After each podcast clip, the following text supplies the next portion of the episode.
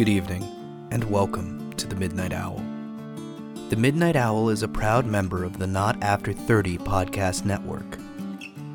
I am your host, Tim. The Midnight Owl is your companion to late nights and too much coffee. This week, I want to share with you what I learned about an omen of death the black dog.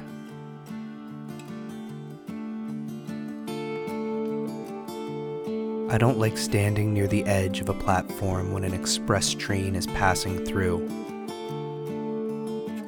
I like to stand back and, if possible, get a pillar between me and the train. I don't like to stand at the side of a ship and look down into the water. A second's action would end everything. A few drops of desperation. And yet, I don't want to go out of the world at all in such moments. Winston Churchill. One of the true joys of my life is going for a walk with my dog, my constant and stalwart companion. My dog and co host Obi and I started going for these wanders when he was just a puppy. The main reason I got a dog was so that I would feel obligated to get up and leave the house a few times a day for a walk. Years later, we still go on our many adventures. Going for a walk is my favorite form of exercise. Having a dog makes you seem less disreputable, wandering around in the middle of the night, stoned out of your tree. I'm not a lone specter in the dark of night haunting the sidewalks. I'm a responsible dog owner braving the elements for the well being of my pet. Obi and I have aimlessly walked around various cities and towns across two provinces. If I ever have money, I'd like to see how many more cities we can get to. This is a dream for me because it'd be cool to see the older buildings and winding streets of Canada, seeing firsthand the birthplace of our occult legends. For Obi, it would be to pee on things he has yet to pee on. You honestly could do worse than having a fly by night guru like Obi. I struggle with purpose. Often I'm left asking myself, what's my place in this big scary world? Any lesson about life and happiness has been from my dog. A happy life is understanding what you want to get out of it. Humans complicate their answers, they add qualifiers or shift the scale of what success means every time they have an achievement. Every goal is forgotten, every failure mounted on the wall is an example of why you should never try anything. You're just going to mess it up anyways. Obi's life goals are simple go out, pee on things, and chase a ball. I don't think that makes him an idiot. He's just found his path. The fall is the perfect time for our quests, especially when I'm on night shifts. After midnight, there is a fresh crispness in the air and the stars are out. I heard once the village I live in is the point between Ottawa and Toronto where the planes change from one air traffic controller to the other. So there is always an abundance of lights in the sky. Way up, silent and meandering, just like me. Perfect place for a UFO to blend in. But that's another sideways thought for a different intro. In the fall, the feeling of change is in the air and the streets are ours. I never understood the implication that fall is about death. Maybe that's just the maple syrup in my veins. As a Canadian, we celebrate the winter, if only as a common ground to complain about to one another. Oh, yeah, bud. Well, you know what they say. We have two seasons in Canada winter and construction. Oh my god, I hate that. I put my headphones in and we just go. No real direction or plan. I start up a pod and begin to walk. After 6 p.m., the stores are all closed and most people are asleep by 10. So it feels like this town is comatose, is asleep, is waiting for everybody to wake back up so it can become alive again. When Obi and I are walking, it's a respite from my neurotic tendencies. I am not worried about what I'm doing with my life, if I've made good or bad decisions, whether or not I'm liked. Have I failed the people around me? What's next? Where do I go? What do I do? What is the thing that will finally make me happy? Can I leave a mark on this world, however small, that will give me a legacy? Or am I doomed to utter insignificance? And is any desire to fight that the epitome of self delusion and ego? Why have I self sabotaged yet another good thing? Those thoughts drift as I hit the gravel of the driveway. A single step off the porch and I am free. It's nothing but me, Obi, and the podcast. Every night the walk is good, but there are magical nights hidden within the mundane ones. Those magic nights are when the show slowly fades as we walk and I drift into another place where I come up with a cool line for the podcast or put together a weird connection between a monster or belief that I think is half assed unique. Other times I'm making up stories and characters.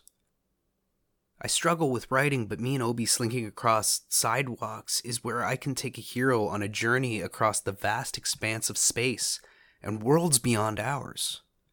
I must be an insane sight to behold as I bounce my head to a thought I am overly proud of. Stopping to pick up dog poop by the light of a cell phone, grinning like a dork.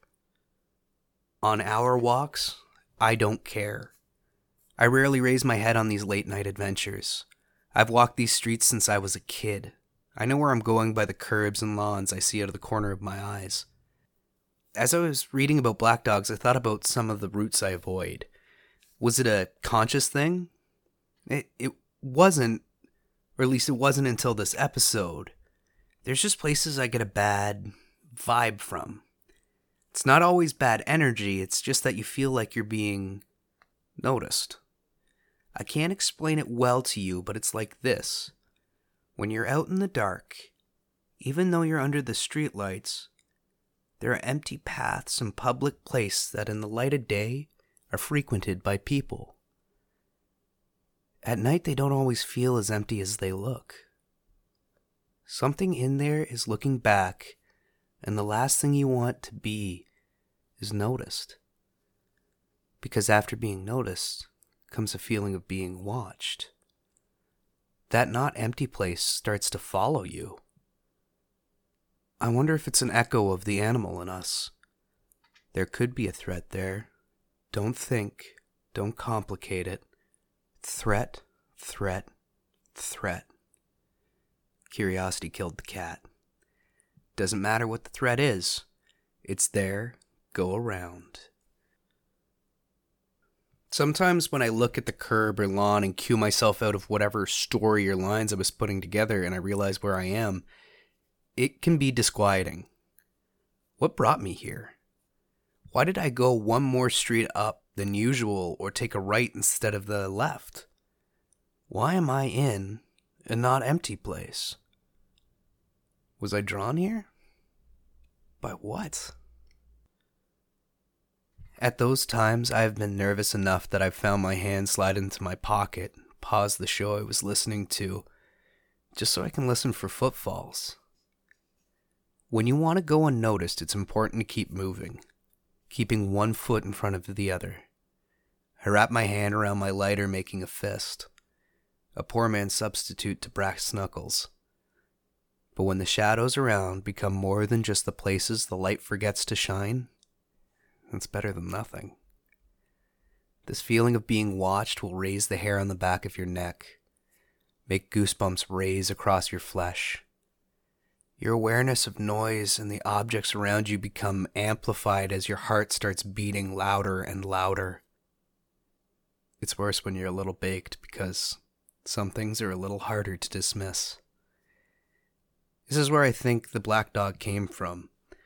This uncertain feeling of being hunted by something we can't or don't want to understand. Black dogs are the eyes that shouldn't be there, but are. Black dogs have been spotted the world over. My research says they're mostly British phenomenon. There are more than a few variations on a similar theme. For this episode, I wanted to focus on the Death Omen, Wild Hunt, and Cù-sìth. By far the most common association in folklore for a black dog is that they're referred to as an omen of death. A black dog appears usually as a large, shaggy dog with black fur. From there, it depends which region you're in, how the dog acts, or what specifically it looks like. The local legends usually describe it as having large, red, glowing eyes, or a single eye in the middle of its face like a cyclops. When I was writing this ep, I took a trip to Ottawa and spotted some graffiti that to me looked like the Cyclops black dog I read about. I'll post a photo on the Instagram account. You tell me if I'm crazy. A common occurrence is that the dog is completely silent and can move as if it's smoke, with no noise from its paws, no breath. In some legends, you'll hear the phantom sounds of chains clinking. The black dog appears at night. The ragged appearance, red eyes, and association with death makes the connection with Satan easy.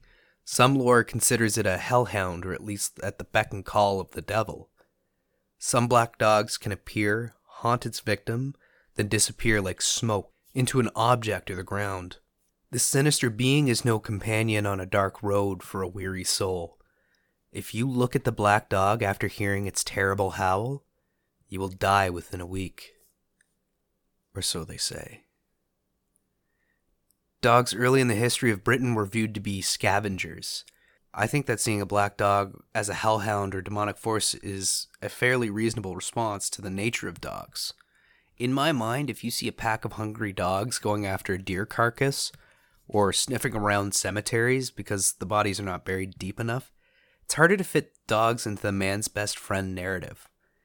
We want to believe humanity is the good guys, and picking at the scraps of tragedy is something the bad guys do. So, in a senseless world filled with death, the dogs are perceived to be evil aligned, like vultures for most cultures. Even though, by nature, we are omnivores and do our fair share of killing, we still like to dress it up as something noble. Now, it's either that, or propaganda spread by cat people to discredit our canine companions. Obi, what do you think? He agrees. Sightings of the black dog usually occur on roads, footpaths, bridges, doors, stairs, and hallways. These are places that people are transitioning from one location to another. This is very much a traveler's demon. As with the association with death, black dogs are seen in graveyards. Mixing metaphors, so to speak, people imply that black dogs must be there to haunt spirit paths. What if the black dog is an omen of death because it does haunt the spirit paths. Maybe as a guardian or guide or some kind of malevolent spirit. Either way, that's not the point, but it's a, a spectral being on these paths. Therefore, it's not there to kill a human being. But when a human being is close to death, the veil between the world of the living and the world of the dead are thin enough that the dog can smell and see you well, you have one foot in its world, you can see it. Did you know dogs can smell cancer? This tale concerns the haunting of the former Newgate prison of London. The story dates back to 1596, over 400 years ago, and the account is credited to a prisoner, Luke Hutton. A terrible famine had gripped the land. During these dreadful times, charity was in short supply, and distrust of your neighbors was abundant. A scholar was suspected of being a warlock and sent to Newgate prison. This was done so that he could no longer harm the king's subjects with his charms and devilish witchcraft. The people were scared and needed someone to blame. The once academic young man, now prisoner, was weak from lack of food when he entered the penitentiary. Unfortunately for him, the other prisoners were not. The prisoners had already resorted to cannibalism. Huh. A cold person might see this as a means to reduce the prison population and save on the grocery bill. Please no one tell the politicians. The scholar did not last long. I wonder if the prisoners understood what powers they trifled with It was not long after this terrible act of self preservation did the prisoners of Newgate begin to see a ghastly specter. A monstrous black dog would pace up and down the prison. They knew without question this was the scholar, the weak man, The bookworm who was accused of sorcery by his frightened, paranoid neighbors. The man that the prisoners had killed in Eden had returned to revenge himself upon them. The prisoners began to die. Some were torn apart in their cells. Some, hearing the panting from outside the cell, would simply die of fright. Anyone that had consumed the flesh of the man, one by one, would die. The last of the survivors living in their cages of Newgate were reminded each night of their sins and their guilt as the black dog retaliated.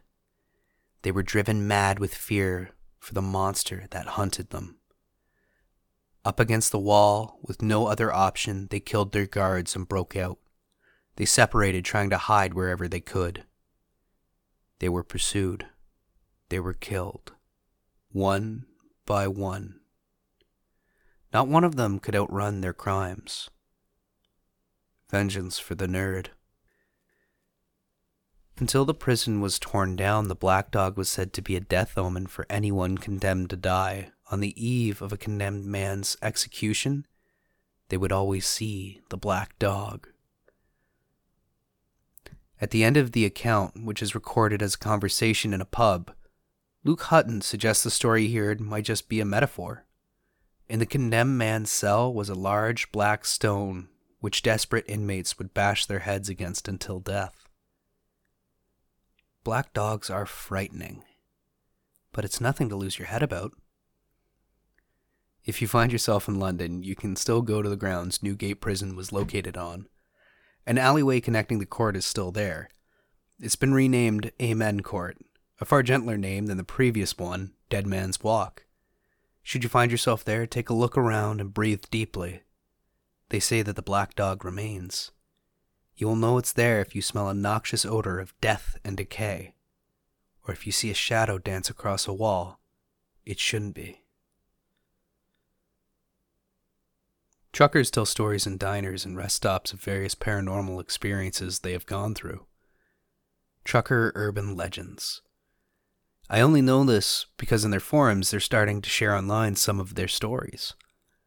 Truckers say that when you're out on the road and you're too tired, a black dog appears as the driver starts to fall asleep.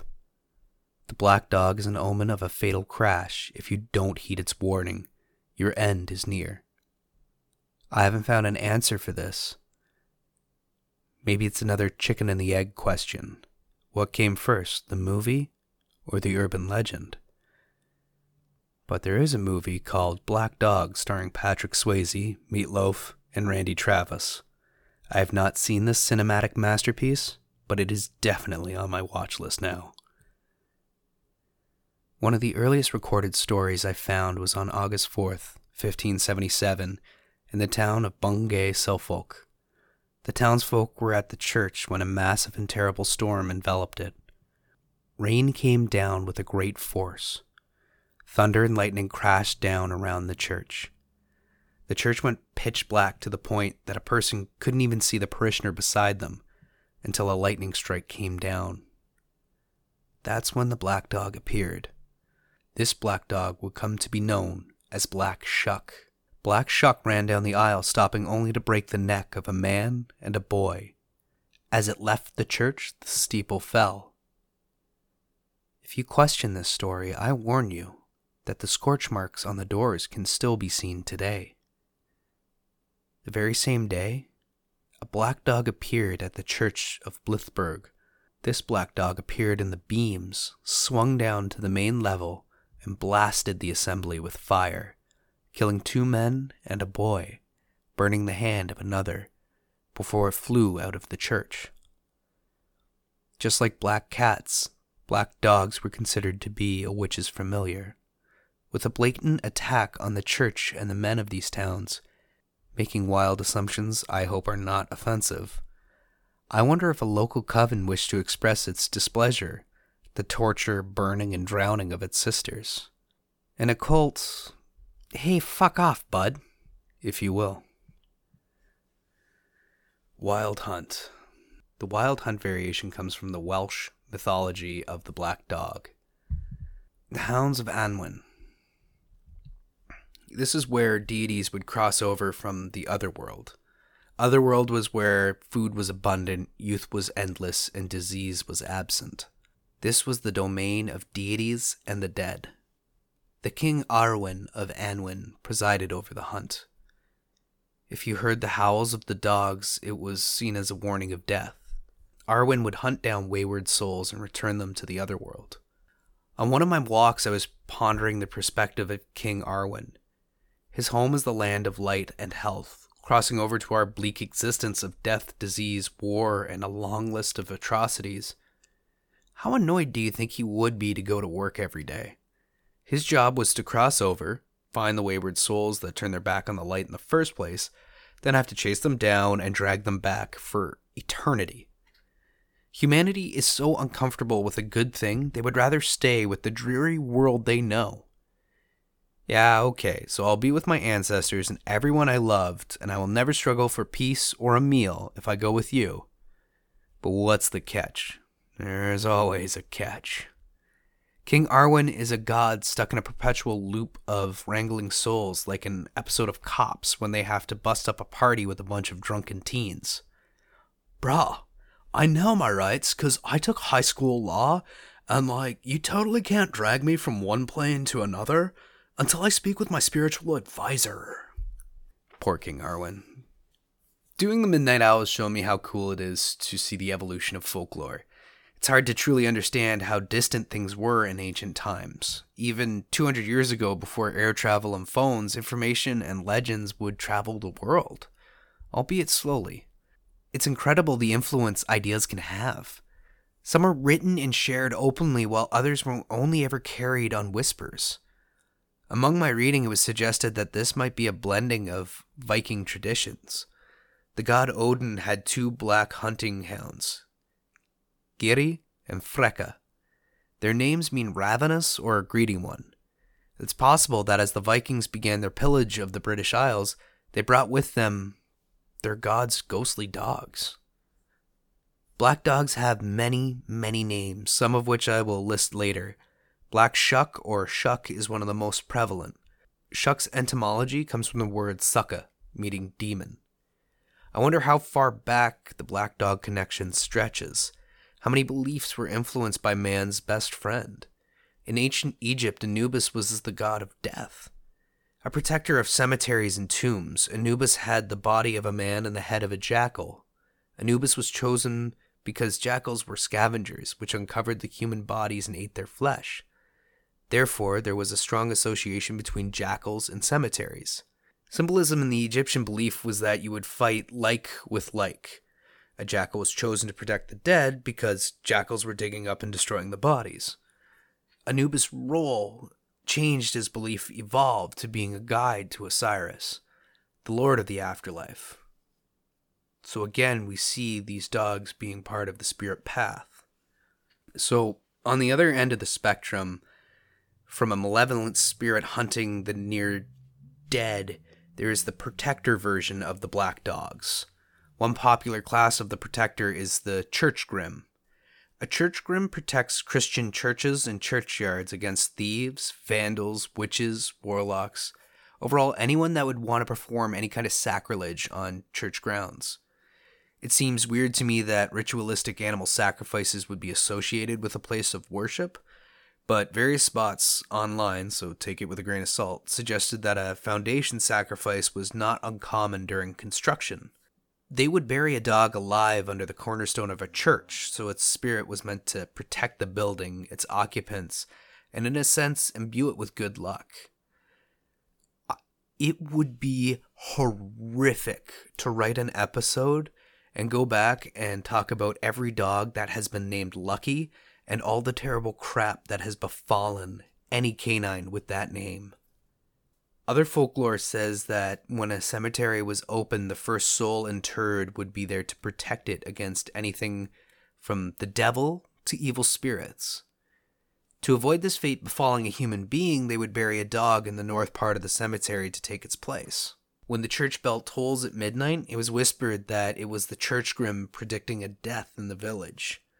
When the clergyman that was presiding over the funeral looked into the tower, depending on the appearance of the black dog, They could tell whether or not the soul was destined for heaven or hell. How many teenagers in these times would be bored out of their skulls, get drunk, and feel the need to cause some innocent trouble? Maybe you go cow tipping. Maybe you run up the bell tower at midnight and ring it a few times and scare the old folk just for the reaction the next day. There's a similar folk tale where a dog was sacrificed in place of a human being. But this time, instead of a church, it's a bridge. No matter how many times the people of Yorkshire attempted to build a bridge that would withstand the seasonal floods, the bridge would fall. The devil appeared and promised that he could build one that no matter what weather was thrown at it, the bridge would not fail. There was only one condition the first living creature to cross it would serve as a sacrifice, and its soul be forfeit. The people agreed, and the bridge was built. There was much debate to who would have to cross. Upon completion, a shepherd swam across the river and called to his dog, Grim. Grim crossed the bridge. Grim was a good boy. His owner, however, was a dick. In Somerset, the Girt dog, the great dog, was a protector of the land. It would accompany lone travelers in the area, acting as a protector and guide. Mothers would allow their kids to play outside unsupervised because the Girt dog was there to make sure they were safe. There are many stories of a protector black dog, um, usually a traveler being accompanied by a large shaggy dog for a time. When they arrive at their destination, it disappears. The story usually ends by a priest taking a confession from two bandits that would have murdered the traveler had it not been for an intimidating dog. The Ghost Story Guys, uh, amazing podcast, had a great episode. The Black Dog Laughs at Midnight. One of my favorite stories they shared was a, a woman in California was walking down the street and a dog appeared to her and accompanied her as she was walking home. It was silent and friendly, and when she came up to an intersection, a carload of guys rolled up and started yelling, hooting, and hollering at her. When they began to get out of her vehicle, the black dog snarled and snapped. They took off, and the dog remained with her all the way home. When she awoke the next day, the dog was gone. In Scottish folklore, there's the Cú Uh, I have to mention this because it has the name Sith in the name, and the Star Wars connection was too good. Um, the Cù-sìth is a part of the Fey world, and I am 99% positive I'm mispronouncing this. So if you know the proper pronunciation, email me at the Bearded and Bored email. Um, anyways, the Cù-sìth is part of the Fey world, the fairy world. Its fur is shaggy and green, and it's so large that it's compared to the size of a bull. Its eyes were large and had a fiery glow. A Cù-sìth has a curled tail that is often depicted as braided. Their main role is that of the guardian of the fairy mounds. These mounds are portals to the Fey world, and they would protect them from anyone trying to trespass. When not on duty at the fairy mounds, they would hunt in and amongst the highlands. The Cù-sìth was considered uh, an omen of death as well as a protector. While it was hunting, a Cù-sìth was completely silent except when it barks. When it barks, it barks three times. This bark would travel across the land and even out into the ocean. By the time you heard the third bark, if you were not in a place of safety, you would die of sheer terror. Being a Cù-sìth was a full time job. Not only were they responsible for guarding the fairy mounds, they would also find and guide the souls of the dead to the fairy world through the mounds. This is a weird mixing of mythologies with King Arawn and black dogs that haunt the traveler's path. I wonder which was first and what influencer inspired the other. When the barks were heard, the men of the highlands would lock up their women who were nursing babies. This was to prevent the Cù-sìth from kidnapping them. The Cù-sìth would take them to the fairy world where they would be made to give up their milk to feed the children of the Daoine Sith, or the fairies. Another awesome connection I kind of saw because of the Kusith legend was uh, someone had come up with a story idea that corgis were gifted to humanity by the fairies. The fairies would use them as their loyal steeds to ride into battle, pull carts, and herd cattle. When they were bored, the fairies would ride them into town to cause mischief. It would make sense that our loyal co host in the Owl's Nest is descended from fairy stock. But that's just me. I open this episode with a Winston Churchill quote. When Churchill was a kid, his nannies referred to his dark moods as a black dog. Looking back on his life, people tried to assign possible mental health uh, diagnosis to some of his writings and actions. Judging by the quote, I might agree, but I'm no expert. Here's another where he's talking about therapy. I think that this man might be useful to me if my black dog returns. He seems quite away from me now. It's such a relief. All the colors come back into the picture. The Black Dog Institute is a not for profit organization that researches the diagnosis, treatment, and prevention of mood disorders, like depression. On their website, they describe their symbol as a peace sign casting a shadow puppet of a black dog. It's a metaphor for a disorder that is constantly lurking in the background. It acknowledges that depression can indeed shadow the sufferer, even when their mood is upbeat and victorious. However, the logo ultimately carries the suggestion that the positive is more powerful than the negative. If you think that you need help, you can go to the Black Dog Institute website and you can take a questionnaire. They don't guarantee the results, but you can start a dialogue with yourself if you're having a difficult time and you might need a little help to get on track. I did a questionnaire and the results were as suspected. For the last few years, I've carried around with me a black dog. I always referred to it as rain clouds. No matter how good the day was or who I was with, I was always worried about the rain clouds coming out and ruining it. I feel really guilty about my black dog I'm always apologizing for it because when you're enjoying other people's company, they can feel hurt when the black dog shows up. It's not their fault, and it's hard to explain that. I make plans and life decisions based on its presence or suspected reappearance. No matter where I go, I need to know that I have a way out for when it inevitably shows back up. Even when I'm on a manic high, I know it's for a limited time, so I can't even enjoy the impulse buys on Amazon that I can't afford. Amazon has profited greatly from my black dog. It's a painful feeling trying to hide your black dog from those that love you.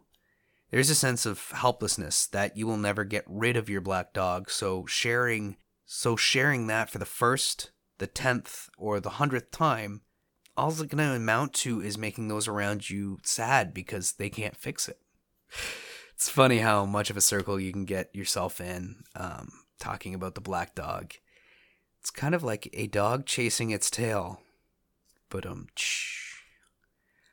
I don't want to be sad or bring down the fun of the party or embarrass myself. So much so, when you show up, you have so much anxiety that you can't bring yourself to engage with anyone. You wish quietly to yourself that you didn't show up or that anyone there doesn't want you there. When you fear that people don't like you but know their quality, it hurts. Because they aren't thinking that, and assigning a negative thought to them is unfair and insulting, which only makes you feel more guilt and anxiety. I wish for the day that my black dog is at least muzzled for the night, so I can get some sleep. I won't have the reoccurring thoughts of anxiety for shit that does not matter. That's where the alcoholics at their meetings have it right. You must accept the things you cannot change. My black dog's name is Depression. Luckily, I have so much to be looking forward to.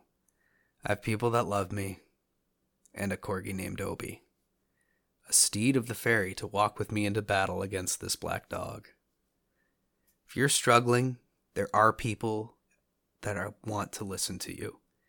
If it's not family and friends, there are reputable online sources.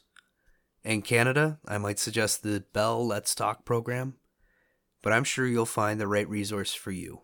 I wish you luck, you are not alone. Another thing that I failed to uncover during the prep work for this episode is why there are so many pubs and restaurants named the Black Dog. One story I read suggests that in Dorset there was a farmhouse that was haunted by a black dog. It laid around and never caused any harm.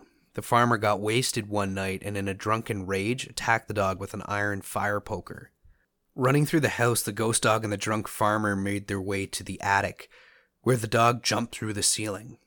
Frustrated, the drunk farmer struck out at the spot the dog had vanished. Part of the ceiling gave way, revealing someone's hidden treasure of gold and silver. The man used this windfall to build an inn. He named it the Black Dog. The Black Dog was seen from time to time in the area, but never went inside the house.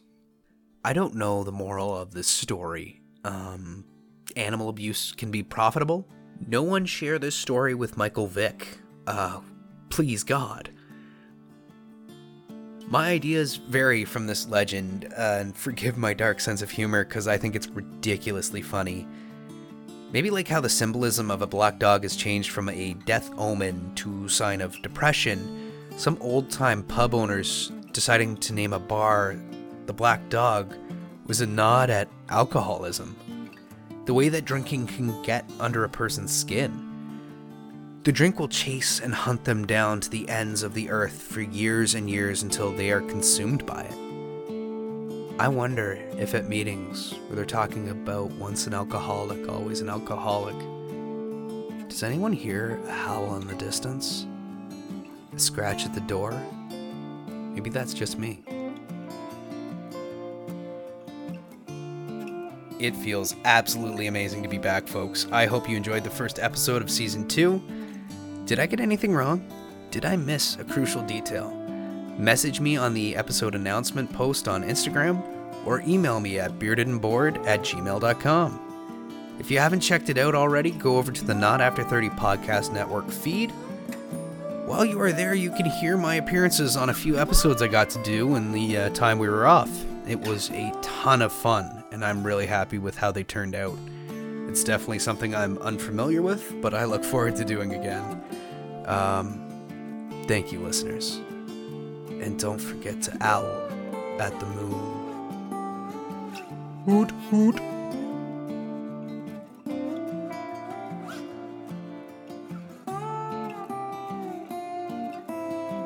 I may have told this story before, but this is my show. My memory is shot, so prepare to suffer. I've had several periods that I could refer to as my golden era. Hanging out in high school with a group of close buddies that got together to adventure and hang out in various basements, watching South Park, drinking too much, and doing everything and anything we could to make each other laugh. The year after college, living with one of my best friends, again watching South Park, smoking weed, working and partying when we could afford it. The third and not final golden era was Manitoba. I needed to leave Manitoba because I wasn't moving forward my life. And for a while, I hated it. But right now, on a manic high, I look back with jealousy of the amazing adventure that it was. We had a group of transplants that came together to enjoy our 20s in a remarkable fashion. Ben, Angela, Liz, Jack, and Cobra I'm so very grateful for those times. There are many stories I could tell about that epic era baseball, the Legion, crashing my motorcycle, but this time I'm going to hold you hostage with the time we saved Orville's life. Talking about side streets and watching for the unknown in the opening reminds me of years ago when I was back in Manitoba. I'd spent enough time in cities and always had the wanderer's spirit, but I learned quickly where to avoid if you were out past 10. You listen. You watch alleys. If someone calls you over to anywhere out of the light, you didn't hear them, keep walking, especially if they're drunk. Some drunk people just love to spar. Ben, Jack, and I got together once a week, sat down with a case, and played whatever the newest NHL game was out. Sorry, Chell. I need to get these guys on because I don't remember the exact details, so until then, my version will hold as the truth. We were playing in my apartment one night. Obviously, I was winning and they were losing. It was a typical winter's night, and uh, it was around minus 40 degrees, and I had gone outside for a dart. The best part of living in the West is that every small town bar has their own vendor. So you could walk up and grab a case uh, at 2 a.m. We were in the middle of a heated series, so I was debating if my budget had enough room to grab another case. I mean, it was literally right next door to me, and from time to time I even got the bar owner to run a case over and pay him the next day. But uh, my face and my arms were burning from the cold, and I was drunk enough to think I could stomach it with a t shirt on. When I hear like a, a stage whisper, Help. Help! Obi, having far more black fur then, started to bark and growl. Then I hear it again. Help! You're living in a small town, you don't necessarily have your guard up. But I've been around enough to have my paranoid second nature kick right back in. Remember opening the front door and forcing a pause on the current game, which was bad form, and making Jack and Ben come up to the front door to listen. Help! These boys were from Oshawa, so their thoughts went to the exact same spot mine did. We're being baited to go out so that someone can beat us up. Forgetting we're in the friendliest place on Earth with a population under a thousand, we go out ready to rumble. We were all half cut, and although I've played contact sports, I've never been in a fight in my life. Instead of a fight, we find Orville. He was on the ground, hanging onto a fire hydrant for dear life. It was like he was in an ocean of snow and it was his life preserver. He was walking home from the Legion because he had been drinking and needed to get something to eat, but couldn't afford to buy anything at the bar. This man was kind and funny. He was a veteran, a part of a tank crew during World War II. Ben and Jack picked him up and carried him into the bar to warm up while an ambulance was called. It was a terrible night, and one of the last parts of my youthful joy was etched away as he begged everyone not to call. He couldn't afford to pay the transport fees, even though his hands were severely frostbitten. He knew what kind of an impact a $200 bill would be. Also, Jack threw out his back for like a month from carrying him half a block. I love you, buddy. I wonder, was Obi reacting to Orville or the black dog that night?